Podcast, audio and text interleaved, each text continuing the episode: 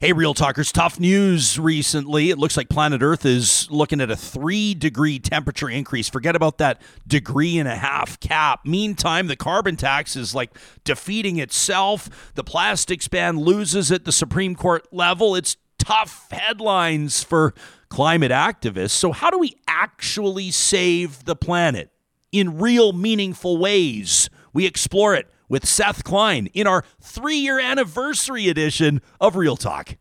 This is a relay project. Real Talk starts right now. Here's Ryan Jespersen.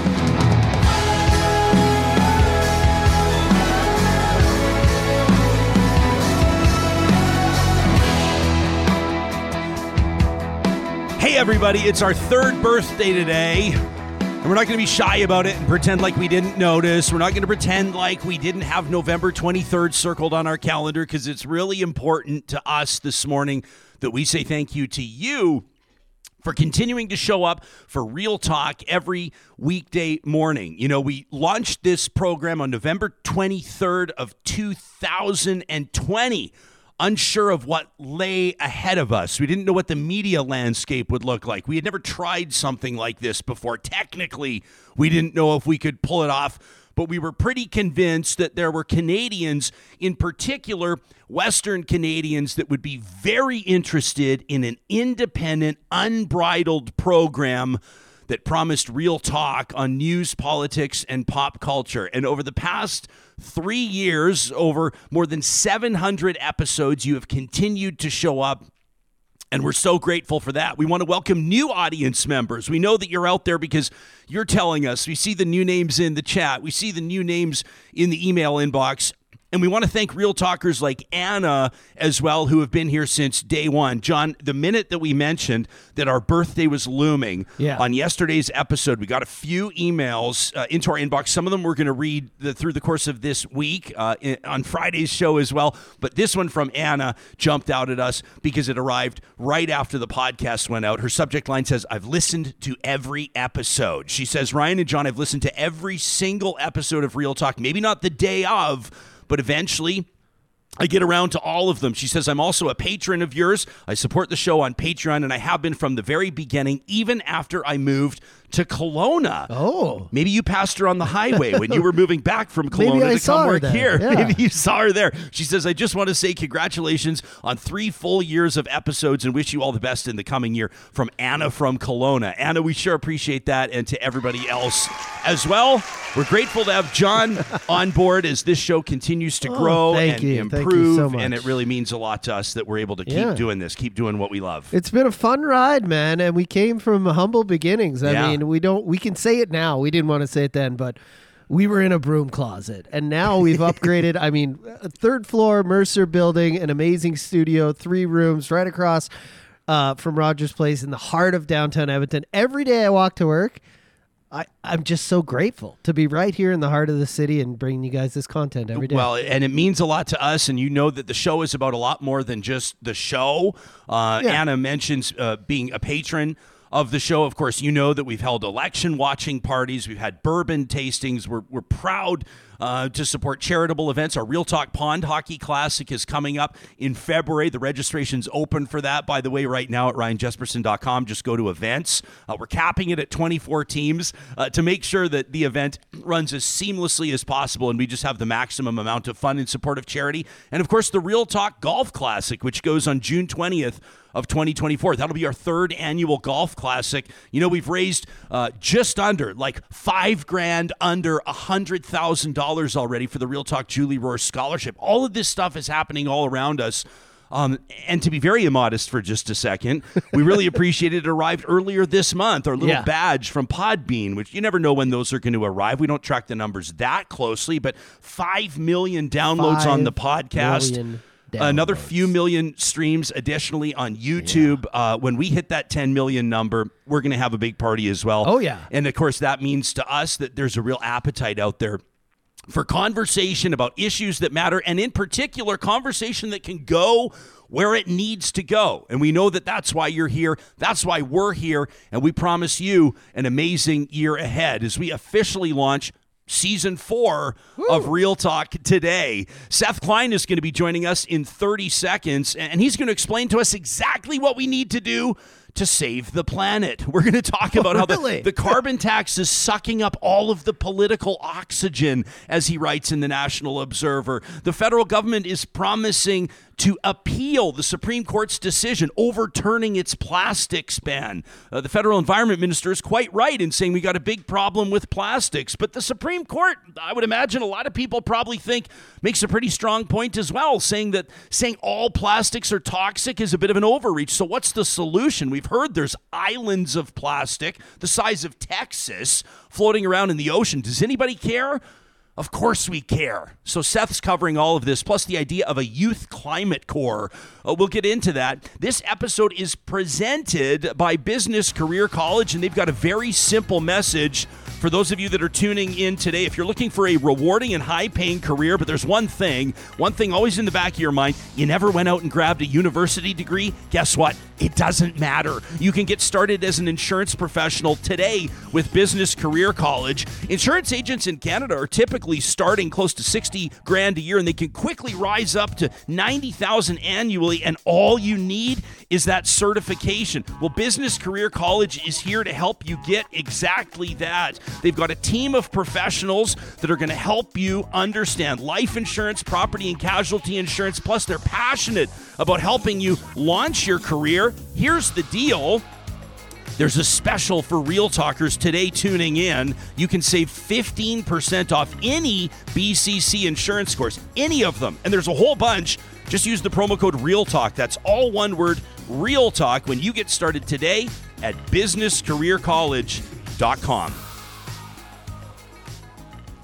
Of course, if you pay attention to matters of climate, commentary on climate in Canada, you know our next guest well. Seth Klein is the author of A Good War Mobilizing Canada for the Climate Emergency. He's a public policy researcher, he's the team lead at the Climate Emergency Unit, and he's a columnist with Canada's National Observer. He's been here before, and we're grateful he's agreed to join us again. Seth, a very good morning to you. Welcome back to the show.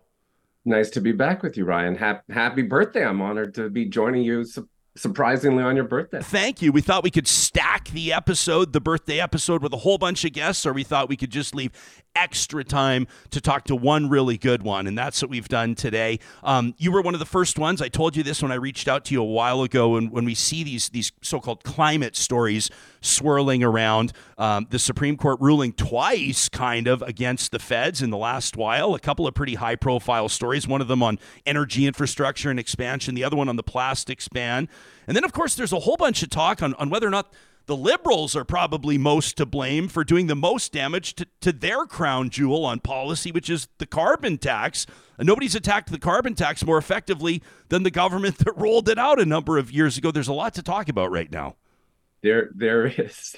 There's elements of truth in all of those, uh, in all of those, Ryan. On the on the Supreme uh, Court stuff, I mean, sometimes they've sided with the Fed, sometimes with the provinces on these different climate related related topics. But underlying it all is a core challenge we face in Canada when it comes to confronting the climate emergency that a lot of other countries don't have to contend with. You know, for better or for worse, Canada is one of the most decentralized federations in the industrialized world. Um, and you know, would it be easier tackling the climate emergency if we were a a, a, singular state where where one government could decide how to proceed? Probably. Those aren't the cards we're dealt.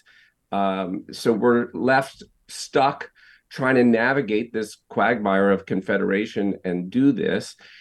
A lot of provincial premiers, including your own, uh, aren't making this easier. Uh, so sometimes, uh, you know, I feel a little sorry for uh, for the federal government as they try to move uh, the dial on this. My hope, you know, you alluded to my book. I, I I try to approach this question through the lens of what does it actually look and and feel like when we approach this like an emergency, kind of like we did confronting fascism in the Second World War. Hmm. And you know, Prime Minister Mackenzie King, he had to contend with a bunch of ornery premiers as well, and and the same quagmire of confederation. And yet somehow, uh, as a country, they figured out how to work together and meet the moment. I, I, guess when when fascism is the emergency, you you see it and you're, you're witnessing it because you're, you're, you're noticing that borders are, are, are being encroached upon, countries are being invaded. Uh, you know, people are being loaded onto cattle cars. I'm not saying that glibly or lightly. I'm just saying that the reality of the threat at hand was staring people and smacking people in the face. It couldn't be ignored. So you have young people signing up to serve their countries, to head overseas, to fight, people that were barely 18 years of age, some of them even younger. And then you look present day, and you could draw parallels. You could use those metaphors I mean, just ask people in certain communities in BC and Alberta that, that have seen record temperatures, farmers that are reporting drought like they've never seen before, wildfires that are out of control, floods that are demolishing entire communities. But for some reason, and I got into this with Charles Adler earlier this week, when affordability uh, starts to really threaten people's way of life, when they can't find housing, which which again is not a small thing, then when they're polled, the climate emergency starts to drop on their list of political priorities or the list of things that they report so called caring about. Uh, do you find that to be discouraging? Uh, yes, and I think it speaks to a failure in how we are approaching this. So, first of all, to your comparison, I mean, like in the 1930s, we we are living at a time of polycrisis, as it's sometimes called, and um, that's a fraught time. And when you're in a time of crisis, things could go either way you know, in the in, in the 1930s, the despair of the Great Depression, also a much more extreme form of an affordability crisis, um, gave birth both to fascism in Europe and the hope and promise of the New Deal south of us uh, under Roosevelt.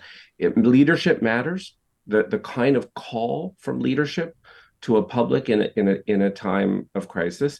To your earlier point, um, you know, that to me is what's so inspiring about the World War II story that I like to draw upon. Canada was a population of about 11 million people then, uh, so much smaller than we are today. Uh, over a million Canadians enlisted, um, 64% of them under the age of 21. So this was a generation who understood the crisis. They left their farms, they delayed their careers, they deferred their studies because they understood the emergency to be in that moment. Uh, I give a lot of talks to young people across the country. Um, I have been convinced for some time that there are tens of thousands of them who once again understand the emergency and who are ready to serve in our collective defense. And they're like, where the hell's my invitation? Um, that's what's been missing. Because I had this hunch that there were so many of them, we commissioned this poll from Abacus Data that we released uh, a week or so ago and even I was surprised by the results, Ryan. I, you know, uh, first of all, we found broad support across the country, across the political divide, in favor of the idea of a youth climate corps. So, just to take a step back and explain the idea here. The idea of a youth climate corps would be to say to everyone under the age of 35, if you get the emergency, uh, you want to uh, enroll for two years in a an audacious youth training and employment program uh, that can see us uh, confronting extreme weather events, making communities and the environment more resilient to, to the coming climate events. Most importantly, engaging in the work that will drive down emissions like renewable energy and building retrofits. If you want to spend two years doing that kind of work, um, we have a place for you. Nobody will be turned away. So we put this out in the poll and we asked people, what do you think? So, first of all, a majority of Canadians really like the idea, uh, and a very small share uh, don't like the idea. But even a majority of conservatives, Ryan, either support or or uh, can accept this idea. So broad political support.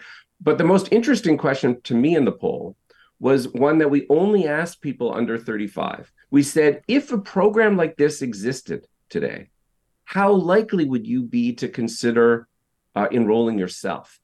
And they, they could say definitely or probably or maybe or variations of not interested. 65% of young people said they would consider joining. Um, and in fact, I thought maybe 5% would say definitely. 15% said definitely. Now, there's about there's about 9 million Canadians between 18 and 35, Ryan. So 15% is about 1.3 million Canadians hmm. saying, I-, I, get it. Sign me up. I- I'm ready to serve.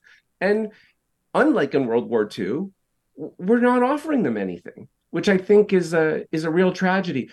Sorry, I got distracted. You were asking about affordability. No, listen, no, I don't. Listen, this show is designed to to accommodate distraction, rabbit holes, musings, ruminations, and the like. So I wanted to ask you about this youth climate corps later, but let's talk about it now, and I'll ask you about the carbon tax and the plastics ban later because I'm I'm really yeah, well, intrigued let's, let's this. come back to the affordability in the in the polls question. Let me just say this about that: it is no surprise when people are hurting and the cost of living is what it is that people prioritize that first. Um, that's always been true. Um, my argument has always been don't ask people to choose. You need we need an approach to confronting the emergency that marries uh, the the concerns people have about affordability and and and all of those stresses with confronting the climate uh, crisis, and that's uh, well that's the approach we need to take. Uh, people can, and, and we'll punch the results of your Abacus data poll into the show notes on the podcast on YouTube. We'll punch it into the live chat as well. And then I want to let people know that you've also written about it uh, in Canada's National Observer. Uh, a plug for the National Observer, by the way. They have a Black Friday subscription sale on right now. We encourage people to support independent journalism, including. Canada's National Observer. But let's get into the regions here. You know, there's there's a, a big audience that's going to hear this show in Western Canada, in particular. Um, Alberta the interest lags a little bit in this youth climate corps, but not grossly. And I'd love for you to analyze that. You, nobody knows these numbers better than you and David Coletto. Yeah. Right, right. Yeah, well, so actually, on that question I was just referring to, um, how likely would you yourself be to consider enlisting? Actually, support was highest on the prairies and in Atlantic Canada. So, those parts of the country uh, that are most reliant on fossil fuels. I'm just looking at the results here. So, specifically in your province, in Alberta, 47% of Albertans between the ages of 18 and 35, 47% said they either definitely or probably would consider enrolling in a youth climate corps if it existed. And an additional 20% said they would consider it. Um, you know, very strong results in in uh, Saskatchewan and Manitoba as well, and as I say in Atlantic Canada. Um, so I think for a lot of these young people, including in parts of the country that are currently uh, more reliant on the fossil fuel industry, they see the writing on the wall, uh, and they are saying, "I would welcome the chance uh, to get trained up in a career that I could spend the next twenty years uh, uh, having more stable." Uh, living, making a more stable living, but also serving my country and my community, meeting this emergency moment. Huh. I don't know if this is relevant or not, uh, but but check out these numbers. I, I, don't know what you make of this when it comes to the 18 to 35 crew. Uh, when asked if you strongly support the creation of a youth climate corps, I'm not trying to pick a fight here, uh, but the males uh, display a great a greater degree of interest than the females. Uh, yeah. 41%, 18 to 35 strongly support it, 26% of women. What, what do you read into that? Anything? You know, I actually wasn't surprised by that. Um, but you are uh, catching on to an interesting element of the poll. Mostly when, when we poll on climate, um, women are more supportive of bold climate action than men. There's something about the call for a youth climate corps that I think speaks to this hunger uh, among a lot of younger men that they they're looking for a different kind of call a different kind of invitation. They have they they, they feel more acutely that sense of abandonment from the the current status quo. And that idea you know it's frankly it's similar to the appeal from the military that can be attractive uh, to some young men who just want to roll up their sleeves and get the work done. For me you know when there's lots of youth training and employment programs out there federally and provincially but there's really only one national program that is uh, you know genuinely barrier free for young people particularly young people from a more disadvantaged background and it's the military. And uh, you know what we're trying to say with the youth climate corps is let's give them something better. Um, and i and i think the polls indicate that the appetite is there. Yeah. Uh, the the um, it's it's interesting to see the political leanings of of I mean these are the youngest voters, right? 18 to 35. Um, those that would say that their current federal vote uh, would be for the Liberals, the NDs, or the Bloc Québécois are all right around the same. As a matter of fact, uh, BQ uh, voters have the strongest support for the creation of a youth climate corps, uh, followed by the NDs, 35%, let's say one in three, 30% of, of, of the young liberal voting base, 17% of young conservatives, which is still, if I'm being generous, one in five.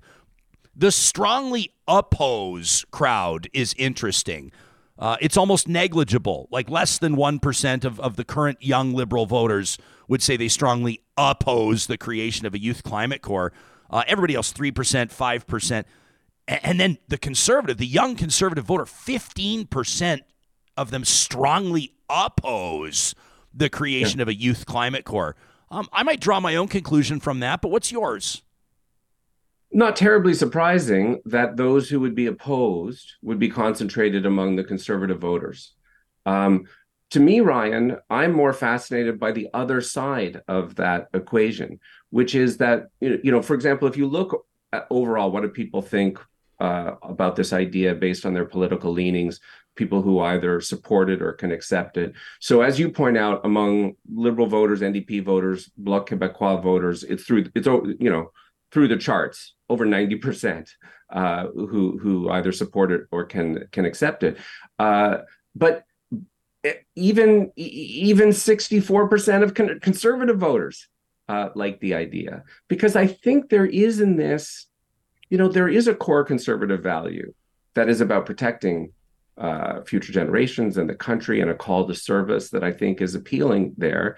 Uh, but it is not finding um, a counterpart in the leadership of the Conservative Party who are meeting this moment, frankly, with slogans, you know, no t- technology, not taxes. We are not going to prosecute the battle of our lives with catchy slogans.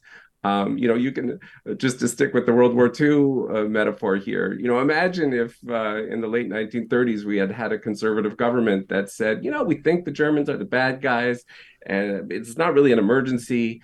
Uh, if you if you want to go and volunteer, you know, we wish you well, but we're not going to pay for it, and, and we're not going to equip you. Um, and and good luck to you. We actually know how that goes, actually, because a few years before World War II, that's exactly the approach the Canadians took to the volunteers who went to fight in the Spanish Civil War, ah. and they lost. Uh, uh, and uh, that's kind of the approach I hear happening now. Well, it's kind of the legacy in the UK of Neville Chamberlain to a certain degree at, at, least sort of underestimating uh, Adolf Hitler and what was happening over there, right? And and and and almost hundred years later, if you invoke the name Neville Chamberlain, I haven't seen it in complimentary form even once. Yeah, well, I think what you're speaking to is that when we are actually in a time of emergency, sometimes we find that the leaders we have have to be replaced. And sometimes we find the leaders we have surprise us and become the people we need them to be uh, the the British Conservative Party found they had to replace the leader they had, uh, uh, Chamberlain, with with Churchill. In Canada, you know, if you had asked Canadians in 1938, this gang in Mackenzie King's cabinet, do they have what it takes to completely transform Canadian society and the economy, as was about to happen? I'm quite certain most Canadians would have said, no, not this lot. And they had no reason to believe otherwise because the same gang had done mostly nothing through the Great Depression. And it turns out they would have been wrong. Um, so you never know. Um, but we find ourselves in this awkward, phony war period when it comes to confronting the climate emergency.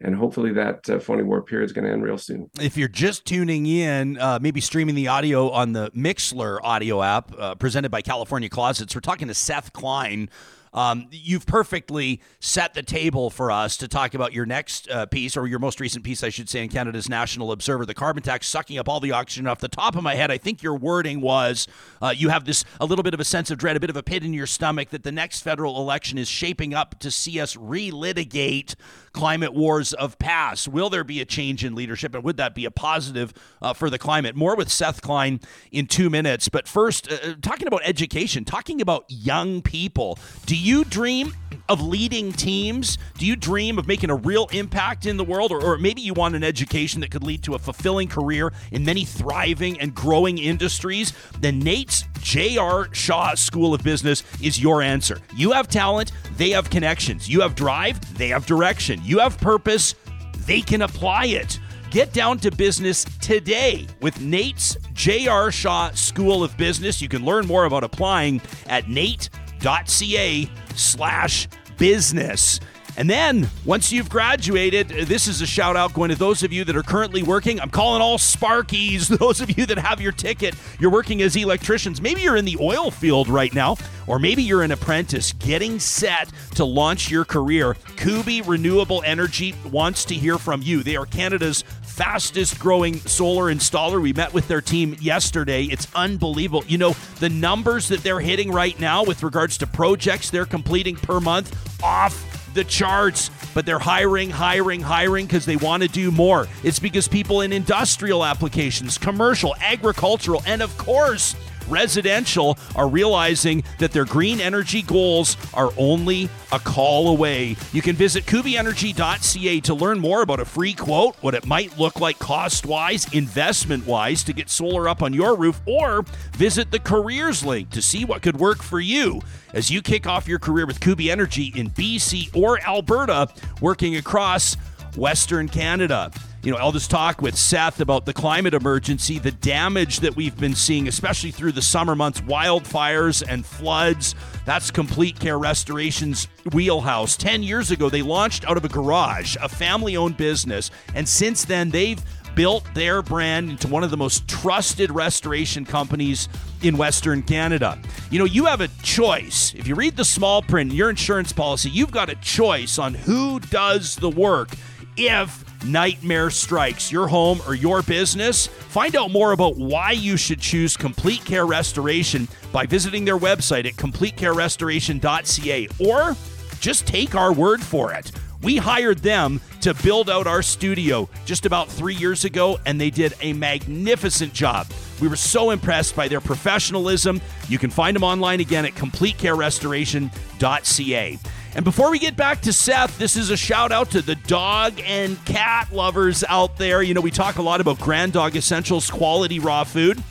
They've got a great special on through the month of November, and this is a blend suitable for dogs and cats. They're knocking 10 bucks off their 40 pound boxes of beef chicken blend raw pet food. Dogs and cats both love it because it's prepared using Alberta raised chicken and beef that's sourced from human grade facilities, and they include the organ meat more than any other raw food blend in Alberta. Why does that matter? Well, organ meat is considered nature's multivitamins for your pets. So feeding those blends gives you the peace of mind that your pets are getting what they need from whole food sources. You can check out a great post on their Instagram to see those wolf dogs. Remember, we told you they're they're sponsoring a wolf dog sanctuary. They're donating 100 pounds of food every single day. Unbelievable. You can follow Grand Dog Essentials on Instagram or see them online at granddog.ca. Shout out to Brian Thomas, Dennis, and Lorne with uh, super chats all around celebrating our big anniversary today. Wow. Yeah, you can throw us five bucks in the super chat Yeah. if you want. And John and I promise uh, that we will not spend even a cent of that on improving the company or improving our studio in any way. That Wait, goes what? directly to stocking our beer Okay, fridge. okay. Okay. Yeah, that is going directly to stocking our beer fridge so that when we can welcome our Patreon supporters and our super chat supporters to the studio, they can keep well watered. It'd be great to have a little watch party in here. We've got lots of room. Also, big shout out to Kuby for giving us some winter coats and fleeces to keep us warm. Yeah. Yesterday, I was wearing mine today on the LRT. Kept me nice and Well, toasty. they were they were showing us their new Carhartt gear Yeah. Mm-hmm. that they're going to be equipping all their installers with, telling us that they had solar installers. As we welcome back Seth Klein, solar installers up on the roofs yesterday. Seth, they said that they're already like two weeks past where they'd typically be installing solar because the weather's been so favorable, but. That's not always a good thing, right? It's almost a bit of a harbinger. We've got, and, and I know that people will say this is anecdotal, Jespersen. There have been weather trends through millennia. Don't try to apply what's happening right this minute as evidence of climate change, but it is pretty bizarre in the city of Edmonton. I'm driving home yesterday. My dash readout on my vehicle is telling me it's five degrees Celsius. There's not a fleck of snow. Nobody's got coats on. It's a bit of a different world. Yeah. Well, you alluded to, uh, to it earlier. I mean, every passing summer uh, becomes the, the worst one we've seen in terms of uh, the fires like you experienced in your province and I experienced mine in, in mine in British Columbia. Um, the trends are really clear. We just have to listen to the scientists. Uh, and uh, I mean, we're all going to be hearing a, a lot about this next week. Um, and we have to move past this awkward period in which we find ourselves where where we're staring down this this this gap between what the science tells us we urgently need to do uh, and what our politics seems prepared to entertain. All that weird stuff you're referring to is happening in a world that is warmed by 1.2 degrees. Uh, we are on a path to 3 degrees and it's catastrophic. It's not it's it's it's not a place we would want any of our kids or grandkids to grow up in and we got to double down. So we, we do this thing called the flamethrower every Friday where people can, uh, it's presented by our friends at the DQs, Northwest Edmonton and Sherwood Park, little plug for them there. But this is a chance for people to, to, to get something off their chest, like to, to say what needs to be said. And we've received probably more submissions over the last two weeks related to the climate than we have at any of the uh, other periods throughout the show's existence over the past three years. And I think that part of that is the news cycle. You know, part of that is, is the liberals kind of owning themselves, nailing their feet to the floor on on the Atlantic Canada heating oil climate change thing. The conservatives capitalizing on that. Uh, people are sort of looking at the carbon tax as though it may be a thing of the past. Then there's the Supreme Court overturning the toxic plastics ban. Industry's pretty happy about it, but you got people that are seeing the evidence around them going, well, hang on, this seems like sort of back to back losses for climate yeah. activists, for people that care deeply about the climate. How are you processing the news cycle in that context? Oh, like uh, like we're mostly losing. Mm. Uh, uh, although at least I I feel like I'm mostly losing with good people. Uh, you know, I tell my team uh, at the Climate Emergency Unit when when people join us, I say thank you for enlisting. Uh, it's a bit of a hail mary. The path to victory uh, is narrow, and, and we're probably going to lose. but what else are you going to do? But do what you got to do with other good people. Um, if I may, Ryan, just uh, in in the spirit of uh, shameless pitches here, um, and to go back to the the discussion about the Youth Climate Corps, if you have young listeners under 35 who who, like this idea, um, I want to invite them to take an action on it and go to a website we've created called Good Green Jobs for All. Okay, Good Green Jobs for All, for F O F written out F O R, not not the number. Good Green Jobs for All, and we have this tool where it's a bit cheeky where instead of signing a petition, young people can uh, submit a mock cover letter to the federal government applying for a youth climate corps job. Um, uh, sorry, good good green jobs for all. That's oh, the, okay. the, website that you've got there isn't quite the one. Uh, you, and, were, uh, you, were, very gracious on that. Uh, yeah, that's not our website, guys. Yeah, it's, it's all right. It's oh, all right. It's, okay. Well, um, we'll find it. But next week, uh, our crew in Toronto is going to bring hundreds of these fake uh, job applications to the federal ministers in person to say, look at all these young people who are ready to serve. For goodness sake, sign them up. Did we nail it this oh, time, Seth, for, for people watching? Is this the right one?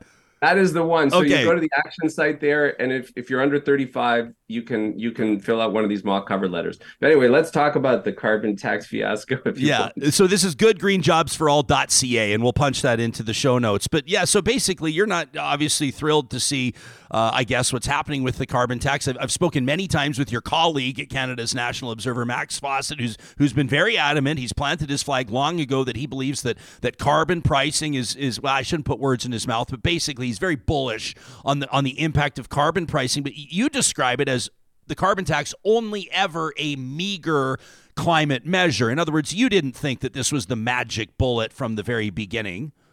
I did not. I mean, look, all of this feels like some sick Groundhog Day movie. Um, uh, we have spent the bulk of the last 15 years arguing about the carbon tax. Mm-hmm. I do just just to be clear here, I do support carbon pricing.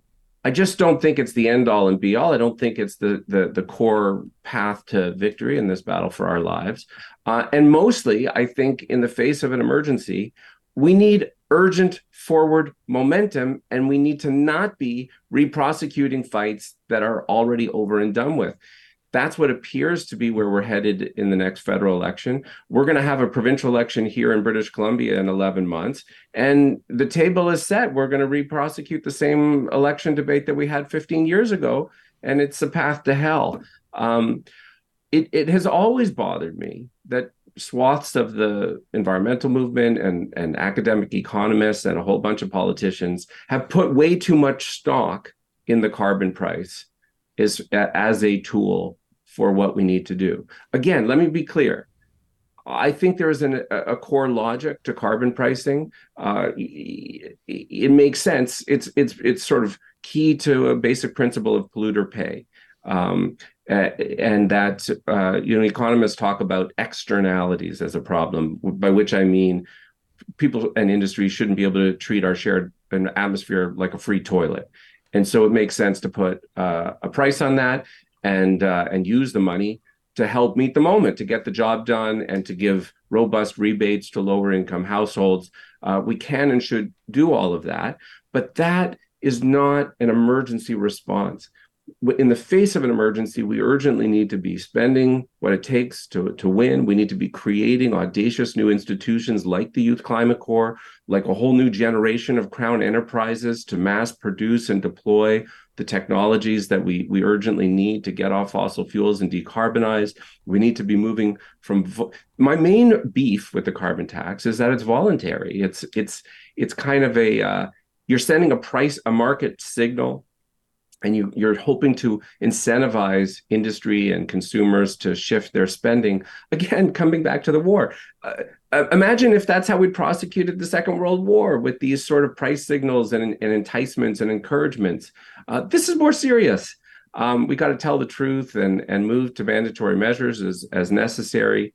Um, and for those who are uh, reliant on the fossil fuel economy, we need to make an audacious and compelling and hopeful counteroffer where they can see themselves. Okay, I want to ask you for specifics on that in just a second. Obviously, people need to read your full piece at nationalobserver.com. It was published on November 20th, where you point out that as BC was lauded uh, for first introducing a carbon tax in 2008, and wasn't that right around the time that Alberta's Premier Ed Stelmach was talking about the same thing?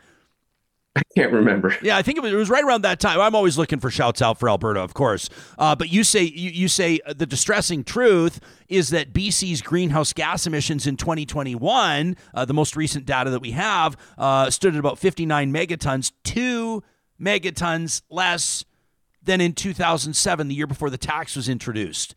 So you say, right. yeah, emissions would have been higher without it, given population economic growth, but still 14 years with precious little progress to show.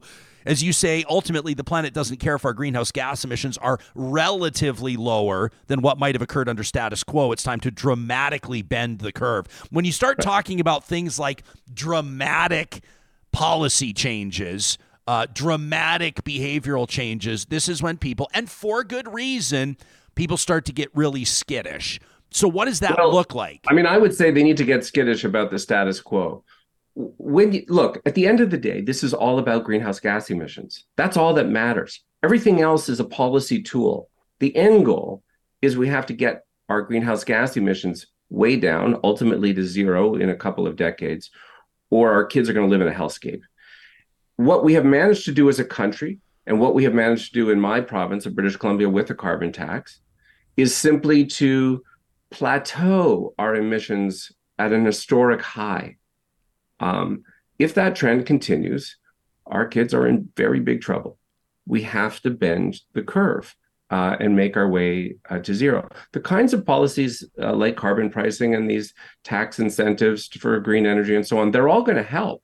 They are going to start to bend the curve, but not at the pitch and pace uh, that the science and justice uh, demands uh, of us at this at this late hour. So again, I want to be clear. I support carbon pricing because if we didn't have it in my province, the situation I think would have been worse. Uh, but but in the end, you know, the the, the great uh, the great climate author and champion Bill McKibben says to to win slowly on climate is to lose. Hmm. The atmosphere doesn't care uh, if we're plateauing or or modestly lowering our emissions. That's what matters is the accumulation of greenhouse gases in the atmosphere. And if we don't uh, stop it over the next couple of decades, we're in big trouble. Uh, on November 17th on the show is our, our most recent Real Talk Roundtable. So last Friday, uh, people can look for the episode titled Broke 30% of Canadians Can't Afford to Live. We welcomed three panelists, so three members of the IRPP's new uh, Affordability Action Council.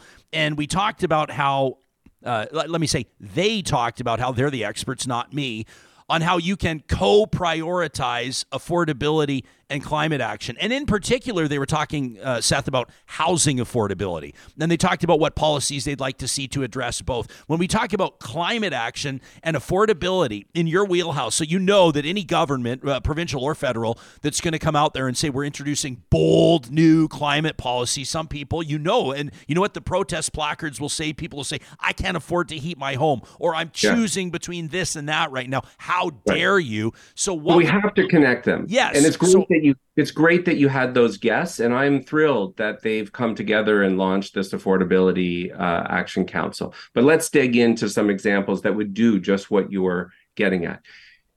If in you know this whole fiasco we find ourselves in is is this the floodgates have been opened by the this boneheaded move by the federal government to exempt uh, home heating from o- oil home heating from the carbon tax for three years. Um, people who heat with oil are hurting, um, and they needed help. Um, but there were so many other ways that we could have done this without throwing the government's keystone policy into turmoil. And I'm sure your previous guest talked about some of them.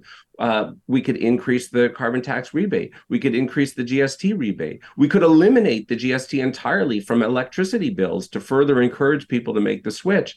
Most importantly, if you heat with oil, as many people do in Atlantic Canada, less so in the rest of the country, we need to get them off oil and liberating liber, liberate them from escalating uh, oil prices and urgently get them onto heat pumps. Now, now here's a counterexample. In Prince Edward Island, under a conservative provincial government, if your household income is under $75,000 a year, they just give you a heat pump. Um, why aren't we just doing that? That's what we need to do to urgently say to people, we understand uh, how stressful these these these monthly bills are. Uh, we're with you and we're going to help you uh, get off of this entirely in short order. Um, I, I, I have an interview coming up. I think it's going to be next week. Haven't announced it yet, but we're going to talk specifically about heat pumps. Because to be honest with you, um, I don't speak for all of Western Canada. I mean, you're in Western Canada, but I think the majority of us don't really know much about them. and so we're, we're seeking to understand. I, I talked to. I'm glad you are. Yeah, and, and one friend of mine. Uh, now you're you're going to roll your eye. Oh, one friend of yours. Okay, great. But but one friend of mine reached out to me.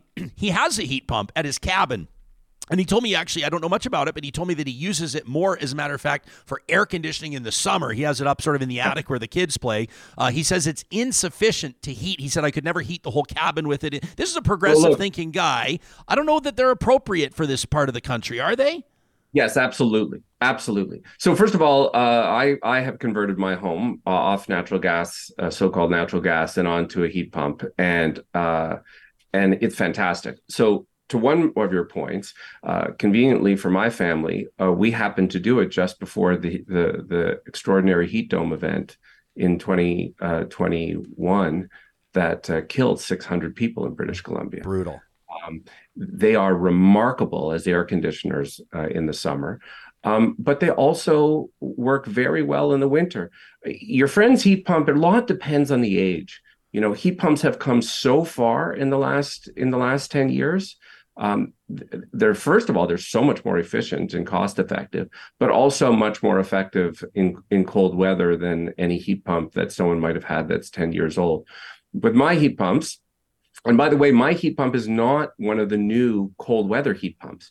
So we had a bout of weather last winter where we were uh, uh, under 20 for a number of days. Uh, we were fine. No backup.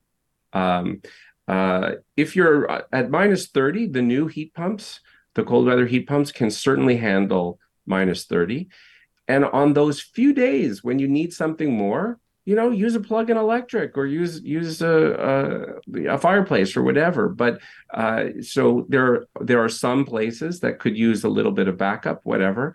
But I can tell you that I have no backup, and I have never needed it. Okay. And you know what the what the Alberta crowd, like the, the, the Alberta government, would say to you right now too, is you know all of this uh, asking to draw more, you know, power from a grid that's being fast tracked to be net zero by 2035. I don't blame people for for feeling torn in different directions on this debate because it makes perfect sense to do what you're talking about. Uh, but on the flip side, the implications are that Alberta's grid needs needs to be able to handle. I know we should be having a national conversation here, but in particular, where we live, you know, the, what we're being told by government right now is it sounds to me like the, the grid is in a precarious state, and they're having to scale up capabilities to brace for population growth, and that solution is natural gas, and there's no way they can get it to net zero in the next 12 years, like Minister Guilbeault wants. Yeah, I hate this defeatism, you know that says we can't do something like this over a 10 year period. We absolutely can. And again, I go back to my my war metaphor of the the remarkable transformation that we did twice in the space of 6 years uh, uh, ramping up military production and reconverting to peacetime. I just it just makes me so aggravated that that level of defeatism. The places in North America that have struggled in particular with uh, with power outages and so on, like your province, like Texas, um, it's actually been the fossil fuel uh, elements of the grid, uh, the power generation, that have been the ones conking out. In Texas last year, it was actually, ironically, here, the heart of oil country in Texas, Texas actually leads the U.S. in a lot of the renewables, and th- and lucky them because it was the renewables that saved their keister uh, when their grid was uh, in trouble. So look, we have a lot of work to do to not only get off coal, but to get off natural gas in our electric grids, uh, to build a resilient system that is got a mix of renewables and battery and upgrades to the interprovincial grid uh, so that the electricity is there when we need it. We need solar uh, rooftops so that uh, and and neighborhood geothermal so that there are local systems that don't rely uh, on on long transportation. All, we know how to do this, Ryan. The technology in all of these cases is there. It's sitting on the shelf, and we have to approach it with a level of ambition that's been missing. Uh, I want to respect your time. We've kept you way longer than we asked for. Do you have five more minutes, or am I running you up against the clock with something? Five more minutes, and then I got to take my kid to school. Five more minutes, and, and I promise it'll be just that. Uh, Cheryl writes in, and she says, uh, Jespo, I've been pondering a comment that Charles Adler made on the show on Monday about China's pollution versus Canada's, and it dawned on me that we, along with the rest of the world, have to take some or maybe a lot of credit for its higher levels of pollution or maybe even thank them for all that they're trying to do to lower their emissions. A very high percentage of the goods we happily consume are manufactured in China. So it only makes sense that Canadians should share responsibility for that pollution. Every one of our purchases turns into manufacturing implications, and feeling smug about our low carbon footprint, relatively speaking, is like bragging that your kitchen is always immaculate when you only ever eat takeout. Add to the fact that Canadians have an extremely high per capita carbon footprint we definitely should not be feeling superior in any way. What would you say to Cheryl? What would you say to the rest of us in closing? I mean, I think she makes very good points. So, first of all, to her her main point, it is true that uh, for years, wealthy places like Canada have offshored their pollution uh, to China and to other other developing countries. Um, and you know, very often when I'm uh, out there talking, this question comes up: Canada's small. What about you know China? What about India? What about the United States? What about the European Union? They all have so much more emissions than we do. Look, of course they have more emissions than we do. They're bigger. They have more people. Um, but as Cheryl points out, our per capita emissions are among the worst in the world. We got to get our house in order, Ryan. Um, and uh, uh, um, and our per capita emissions don't count all the fossil fuels uh, in your province and in my province that get extracted and exported and burned somewhere else. If you captured the GHG emissions in all the fossil fuels we export, it's double again our domestic emissions. So we urgently need to get our house in order. China is kind of kicking our butts on the transition to renewables, frankly. Um, but let me bring this full circle, Ryan, to the conversation we were having at the top uh, about the war.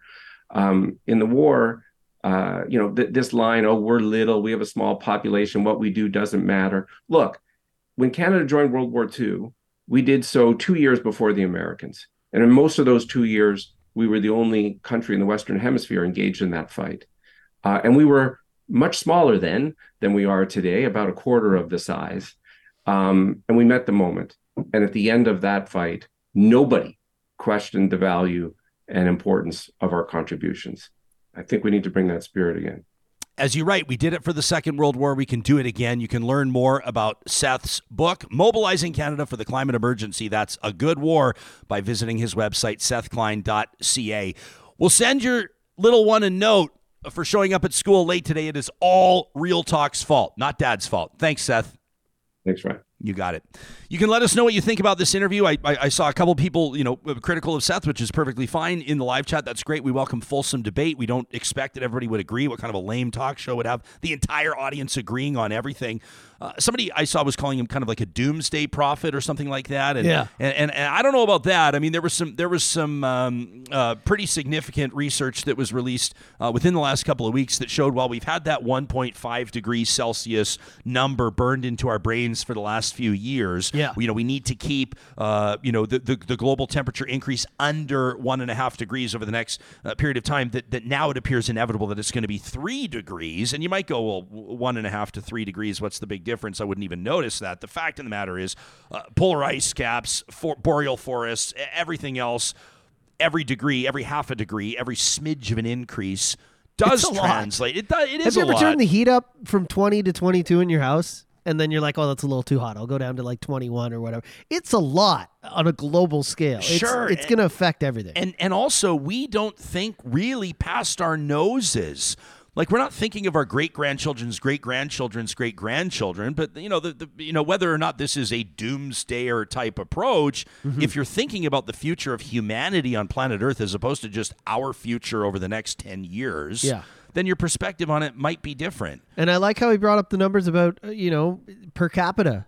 Because, you know, Alberta seems to beat its chest and, and be like proud, you know, we're, we're not the problem. China's the problem. But look at the numbers on a per capita scale. Also, that he brought up all the, the fossil fuels we're exporting. That's such a and they point. get burned other places. And then those numbers double. So I would love it. And look, I'm not saying I'm I'm I'm one of those guys. I say this all the time on the show. We need all forms of energy: wind, solar, hydro, Nuclear. Let's get it all going at the same time. But let's reduce the ones that we know are having the biggest impact. And I would love for Alberta to lead that pack and say, "Hey, we're responsible for putting this stuff out in the world, but hey, look, we're also and I know we're already doing a lot like mm. you know in terms of clean energy and and you know we're building wind we're building solar like crazy. But i would love for us to be proud of the fact that we're like hey we're responsible for this so we're going to take well, the initiative. and you d- yeah, and, and and you can market it like Alberta can market Yeah. itself as as Canada's energy hub. Yeah. You know, take the word energy and then own that word. Of course. You know, if you're living near Lethbridge, Badge let's of honor. you know anywhere in Crowsnest Pass, let's see more of those wind turbines. Let's see more of the solar farms. 100%. We've obviously talked about this a ton on the show. If you look back, July and August, we had so many special So many episodes people. of the show on solar and on and nuclear and on hydrogen, and we'll talk more about nuclear. I love some of these comments. This from Tracy. Uh, Tracy, I don't want to fact check you because I, I'm, but she says there's an old Amish saying, and the Amish may say it, but I've also seen it apply. I've seen that like uh, Native Hawaiians. I've seen it as an indigenous proverb uh, presented, but but along the lines of we do not inherit the, the earth from our ancestors, we borrow it from our children, and that is such wisdom. Um, you know, uh, how about this from Doobie is who, a fair comment as well says some of us do think about humanity's future and then we don't have kids, uh, which is a fair comment as well. Um, and then this from Whiskey uh, in the chat who says, "I will suggest some guests for you that will counter this guy's claims." Great. Uh, talk at ryanjespersen.com. I want uh, to let you know. Look at this. Uh, I'll, I'll prove it. So to the camera here. So I don't know who wrote this down, but somebody said you got to talk to Peter Amarangan about heat pumps. And what did I write down? Look into Peter Amarangan heat pumps. Yeah, I That's- saw That's that not my typical handwriting, by the way, guys. That's scribbling while I'm doing an interview. But but we do note when you when you tell us uh, that there are people that you think we should talk because this isn't some sort of show where we're funded. There are other podcasts in Alberta that are funded by political parties. I'm not sure if you guys know that. That's not us. And so you're. It's true, and I'm not naming names because they don't deserve the free advertising. but those are ones that are only going to give you one side of the story. That's not us. And and and I appreciated this. Who was it? There was someone that had the the alliteration. It was Aurora Astra on the chat that said we do need to do better and we do need to reduce greenhouse gas impacts, but we need to talk facts. We need to talk facts about costs and barriers. A hundred percent. And Aurora says uh, heat pumps and, and EVs, electric vehicles, require us to address electrical grid access first. A hundred percent. I We need, agree we with need, you. We need to do a heat pump show. I saw someone make a comment of that. We're we, working on it. because we don't know a lot about it. There's lots of different types. I would I do want to bring this up. I- I'm sure you saw this hour has 22 minutes and Yeah. the liberal heat Mark pump. Critch, was so our our premier, there's the photo there, was gifted a heat pump, which. Uh, when he gave it to her, she said, "Well, this probably won't do much in the winter in Alberta." But I, I don't know. I, I I didn't laugh, but a, a little bubble above my head was like, "Is that true?" Because I don't think a lot of people in Alberta know because there aren't a lot here, and people like you said.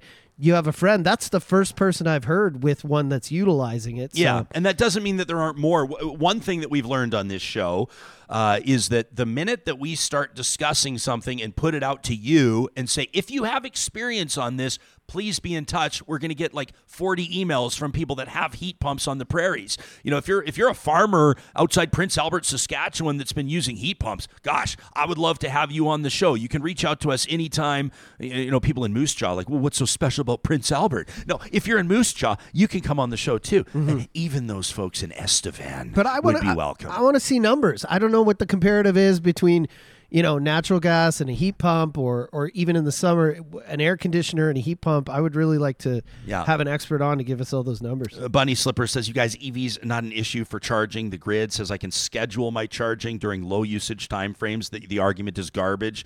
That from Bunny Slippers. There is so much tech. I don't know a ton about it, Mm-hmm. but but that th- th- there's the idea, like us old schoolers, that, that people that collect classic cars, you know, you have a trickle charger, so your batteries. Imagine the principle behind a trickle charger, like slow charging, but also sometimes your phone Yeah. will tell you it's better for your phone if it Low charges slow yeah. if it charges slow as opposed to fast so it'll charge at different times it's like down in california when they run into their water issues and there's like the watering bans or also the last people set your timer on your washing machine for your clothes Yeah. so that it washes them at three in the morning when the demand is lower And I think that's another thing. People are kind of lazy. They just want to set a button or set, you know, whatever on auto. But uh, it's just Mm-hmm.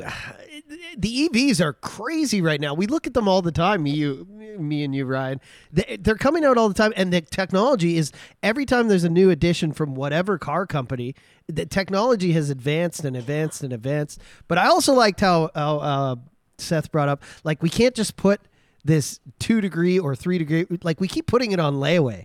Oh well we'll reduce this and we'll slow it down. Like it needs to like stop. Yeah. it doesn't need to slow down because i know most of us here who are you know over the age of 30 or whatever we're thinking hey we don't have to deal with this. We're going to be dead when this all affects well us and right? also is like, that fair and if you're and if you're feeling like um, you know if, if you're feeling like number one affordability is is your number one issue um, you're going to say that's not a feeling ryan. It is our number one issue. Then nobody can blame you for being in problem solving mode. Like if you're if if the problem that you're solving this month is how you're going to make your rent payment and still feed the kids then something you know uh, like you know 1.5 or 3 degrees i understand the way that we're wired as humans i understand why your number one priority is like if your house is on fire address your house fire before you start worrying about whether or not your neighbor's house is going to catch fire. Like i get that.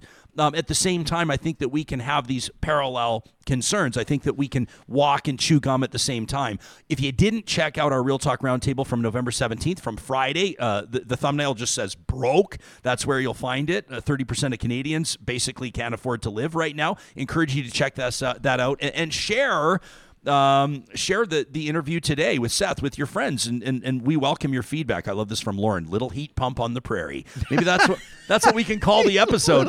Hey, Paul, on the prairie. what's up, half pint? Well, Paul, I saw that new heat pump that you installed. Uh, all of this not lost on us as well. That that that uh, the COP conference is is happening, of course, uh, in the next few days. Alberta's sending a big delegation uh, to COP to the climate Mm-hmm. conference, and uh, and that's something that we'll be paying close attention to as well we learned we heard about EVs. Uh, we should mention, you know, that the exact, you know, a couple of the the leadership the leadership team from Kuby Energy was joining us yesterday in studio talking some strategy and stuff. yeah And they told us, like, we're not advertising uh, for Ford trucks. we don't have an endorsement with Ford trucks, but they invested in one of those Ford Lightnings, the, the, They've the, got crazy the electric half ton trucks. Yeah. And, uh, you know, they're going to brand it all up with Kuby and everything. And, and you know what they're using it for, Real Talkers? This is amazing. I didn't know this. So the the uh, the EV half ton that, and I'm sure that Ford's not the only one that can do this, but this is just what we heard yesterday. Uh, you can outlet power, so it can send power from the truck to your house. You know that when Kuby is up on your roof, this is turning into a big Kuby ad, but this is just interesting. Oh, it's awesome. When Kuby's on your roof for, for, the one to three days it takes for an install. If you've got like a 6,000 square foot mansion, three days. Uh, if you've got a regular house like the rest of us, one day. Um, your entire house, they power when they have to, you know, pull everything up and they're running the wires and, and plugging your solar panels into your electrical box and all this. They can run your entire home. So the freezer's still going, your heat pump can still go, uh, the kids can still do whatever they're doing you don't experience an interruption. That F one fifty truck is going to power wow. the entire house for the the duration of the entire installation. That uh, now I'm thinking about in emergency situations. Isn't that wild? Power outage, brown outage. That's, now, obviously, it doesn't last forever. No, but like you know, a short period of time. That's crazy. And I am. I do want to give props to Alberta. I'm seeing so many more EVs and uh, whatever they're called, hybrids out on the road. So I think people are interested in them. And it comes back to affordability. If it can save people money, yeah, I don't think they give a crap about whether Alberta has to wave the petrol flag. I think people are first of all, first and foremost, just thinking about can I buy more groceries? Can I pay my bills ahead of time? Can I pay down my credit card? Can I save money for retirement? And if an EV can help me do that, I think they're in. Sure. Uh, I don't. Sure, that sounded dismissive. what? What? Sure, John. say. sure, John. Sure, John. What I meant was agreed. I have a Cadillac. Want to shout out those of you we, we've seen uh, like a lot of action. It's a fun day for us. Obviously, today our third birthday uh, here on Real Talk, our third anniversary of episode one. Uh, we love you guys and, and, we mean it so sincerely. Uh, we show up every day because of you. Um, it's why we work harder than we would at average Joe jobs, but also because this is way more fun and because you make it worthwhile. We get to gather in community with you. Uh, a comment here from Noob in our live chat uh, who threw us five bucks to our beer fund, which we appreciate in the super chat. Um, he says morning meetings ruin watching live. Uh, so it's time to catch up. Noob says happy anniversary. Real talk and the live chat are an essential part of my morning routine. Uh, I don't know what you want to put it into words. What that means to you to read something like that right now. Right John's now, a little verklempt. I can't.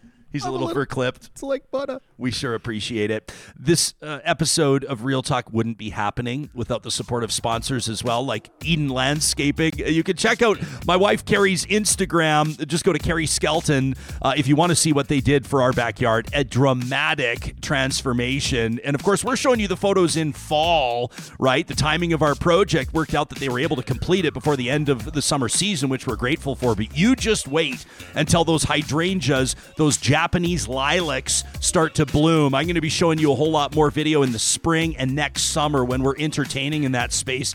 You know, we didn't entertain in our backyard for the last three years. I mean, obviously, COVID played into it, but also, I was just embarrassed about how our yard looked. Uh, the drainage was a real issue. We didn't get much light back there. We got two big dogs, and so the grass just looked terrible. And it was a mud pit every time it rained.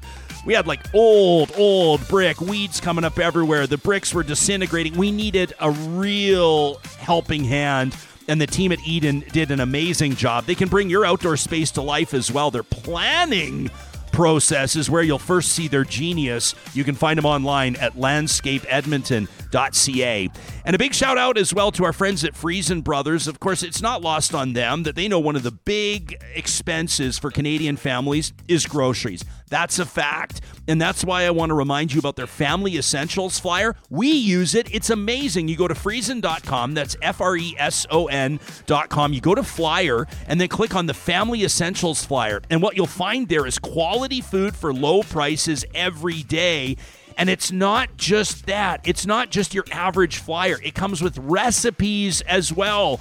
And they make them seasonal recipes. So right now we're talking comfort food, right? Like easy homemade chili, slow cooker pork shoulder, hamburger casserole. How good does that sound? What about beef stew, grilled chicken wings, hamburger patties, and more? It's all in the Family Essentials flyer. You'll find it at freson.com.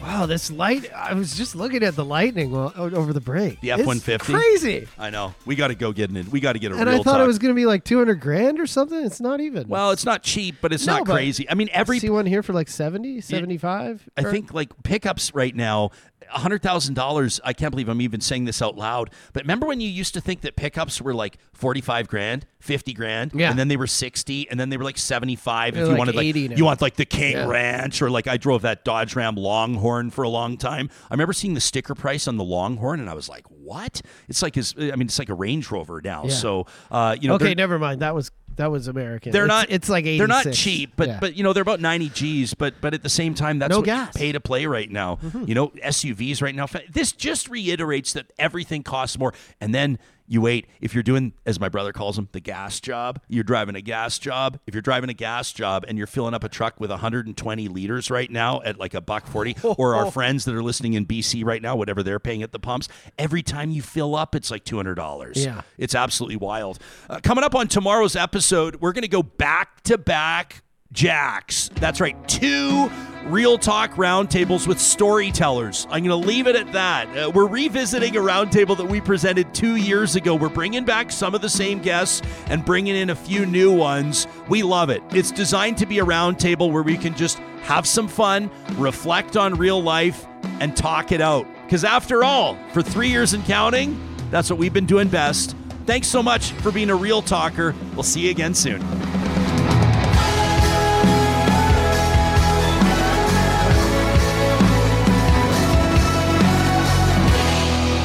Real Talk is hosted by Ryan Jespersen, executive producer Josh Dunford, technical producer John Hicks, general manager Katie Cook Chivers, account coordinator Lawrence Derlego, human resources Lena Shepard, website design Mike Johnston, voiceover by me, Carrie Skelton.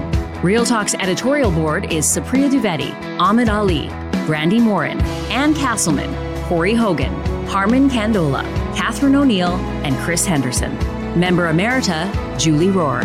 Real Talk is recorded in Edmonton, Alberta on Treaty 6 territory, the traditional and ancestral territory of the Cree, Dene, Blackfoot, Saulteaux, and Nakota Sioux, home to the Métis settlements and the Métis Nation of Alberta.